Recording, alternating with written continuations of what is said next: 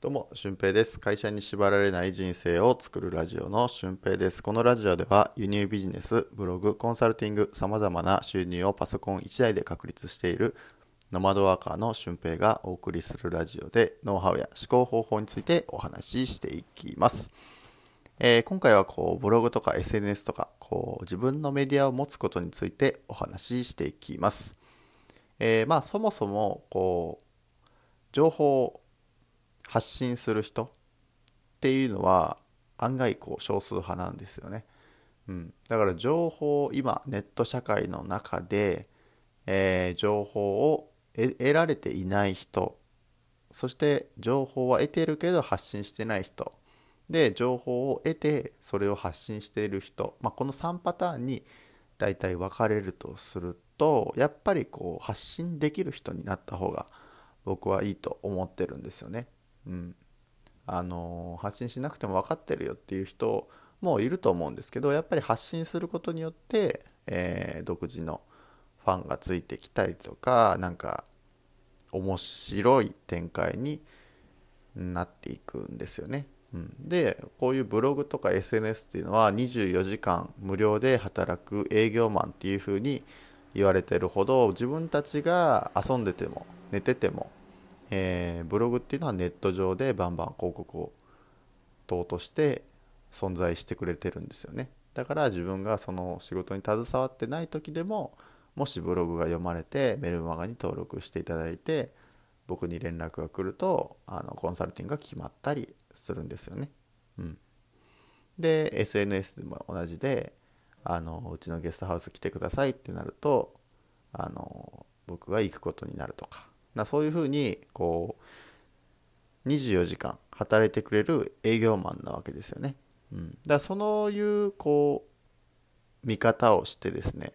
えーやっていくとまた取り組み方が違うんじゃないかなと思いますね。でも多くの人が多分いや自分はその販売できる武器がないとか、うん、って思うと思うんですけどあのフォロワーさんを持っておいて損することって多分ほとんどないので、うん、メリットのことの方が多いのでやっぱり持っておいた方がいいです。うん、特にこう何かを販売されてる人は特にそうですね。うん、とか知名度を上げたいっていう人もそうですし、うん、その前の放送でもお話ししましたけどつながりが増えることなので、えーフォロワーさんが増えるイコール自分の発信を見てくれる人が増えて、えー自分と絡んでくれる人が増えるかもしれないっていう風なことが言えるので、えーぜひともそのね、24時間働く営業マンまずアカウントを開設していない人は、えーアカウントも開設してみてください。僕がこう全部全部できているかっていうとそうではないんだけど、えーまあ、ブログとかインスタ中心に今はやってるんですよね、うん、まあツイッターもこれから頑張っていこうかなと思ってるんですけどやっぱりその発信する割合っていうのが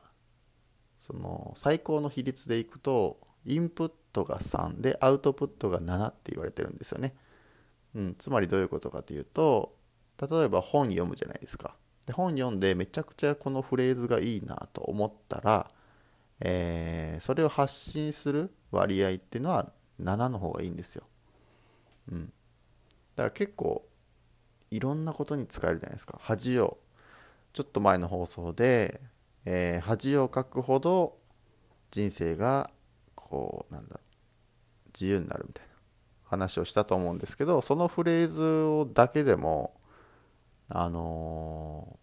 結構何回でも使い回せるし、うん。うん、何回でも使い回せるというかそのそこの内容が派生して発信できる材料にもなっていくと思うんですよね。うん、でその都度その都度こう自分の感じることとか思うこととかってあると思うんですよ。うん、例えばニュース見ててあ僕はこう思うのにな私はこう思うのになと思ったことをツイートするとか、うん、でみんなはどう思ってるんだろうってこう見るじゃないですか。でみんなの意見を見てまたツイートするとか、うん、でその意見とかを全部まとめてインスタで発信するとか。ブログにまとめるとか。そういったことができると思うのであの一つの情報を一つで終わらせないようにそれをどんどんどんどん派生させていくことがあのその自分のメディアを構築していくことにもつながりますし自分のメディアをどんどん発信していくことにつながっていくと思うんですよね。でまあブログを開設するとなるとあのサーバー代とか月々、まあ、数千円かかってくるのでなかなか最初ってまあ無料のブログとかもねアメブロとかそういうのがありますけどうーんまあちょっと良い人がいると思うんですよ一個一個の記事のボリュームとかを考えるとなんか取り組みにくいなと思うんですけどやっぱり SNS Twitter とかインスタとか、まあ、Facebook もそうですけど、えー、あとまあなんか TikTok が最近来てるみたいですね、うん、とか YouTube とかっていうのは全部無料でできますので、うん、発信することっていうのはただなんで、えー、なんだろうな。ただなのでしっかりとこう無駄にしないように。例えば自分が自分の備忘録として使うこともできますよね。日々の気づき朝起きてあまだ眠いなと思ったらまだ眠いなって発信したらいいんですよね。でその時に Twitter 開けた時に、まあ、出てきた情報をちょっとリツイートとかメンションしてみるとか、うん、返信返してみるとか。でそういうことをこうやっていくとそれだけで発信になっていきますので、うんまあ、それだけでもやってる人っていうのは結構少ないと世の中での割合でいけばすごく少ないと思いますので、えー、まあ、自分の分身を作ると思ってそういう SNS とかブログとかも始めてみてはいかがでしょうか。まあ、24時間働く営業マンという単語をぜひ覚えておいてください。はい。ということで今回の、え、放送は以上です。本日も最後までお聴きいただきありがとうございます。また次回の配信でもお会いしましょう。ほなまた。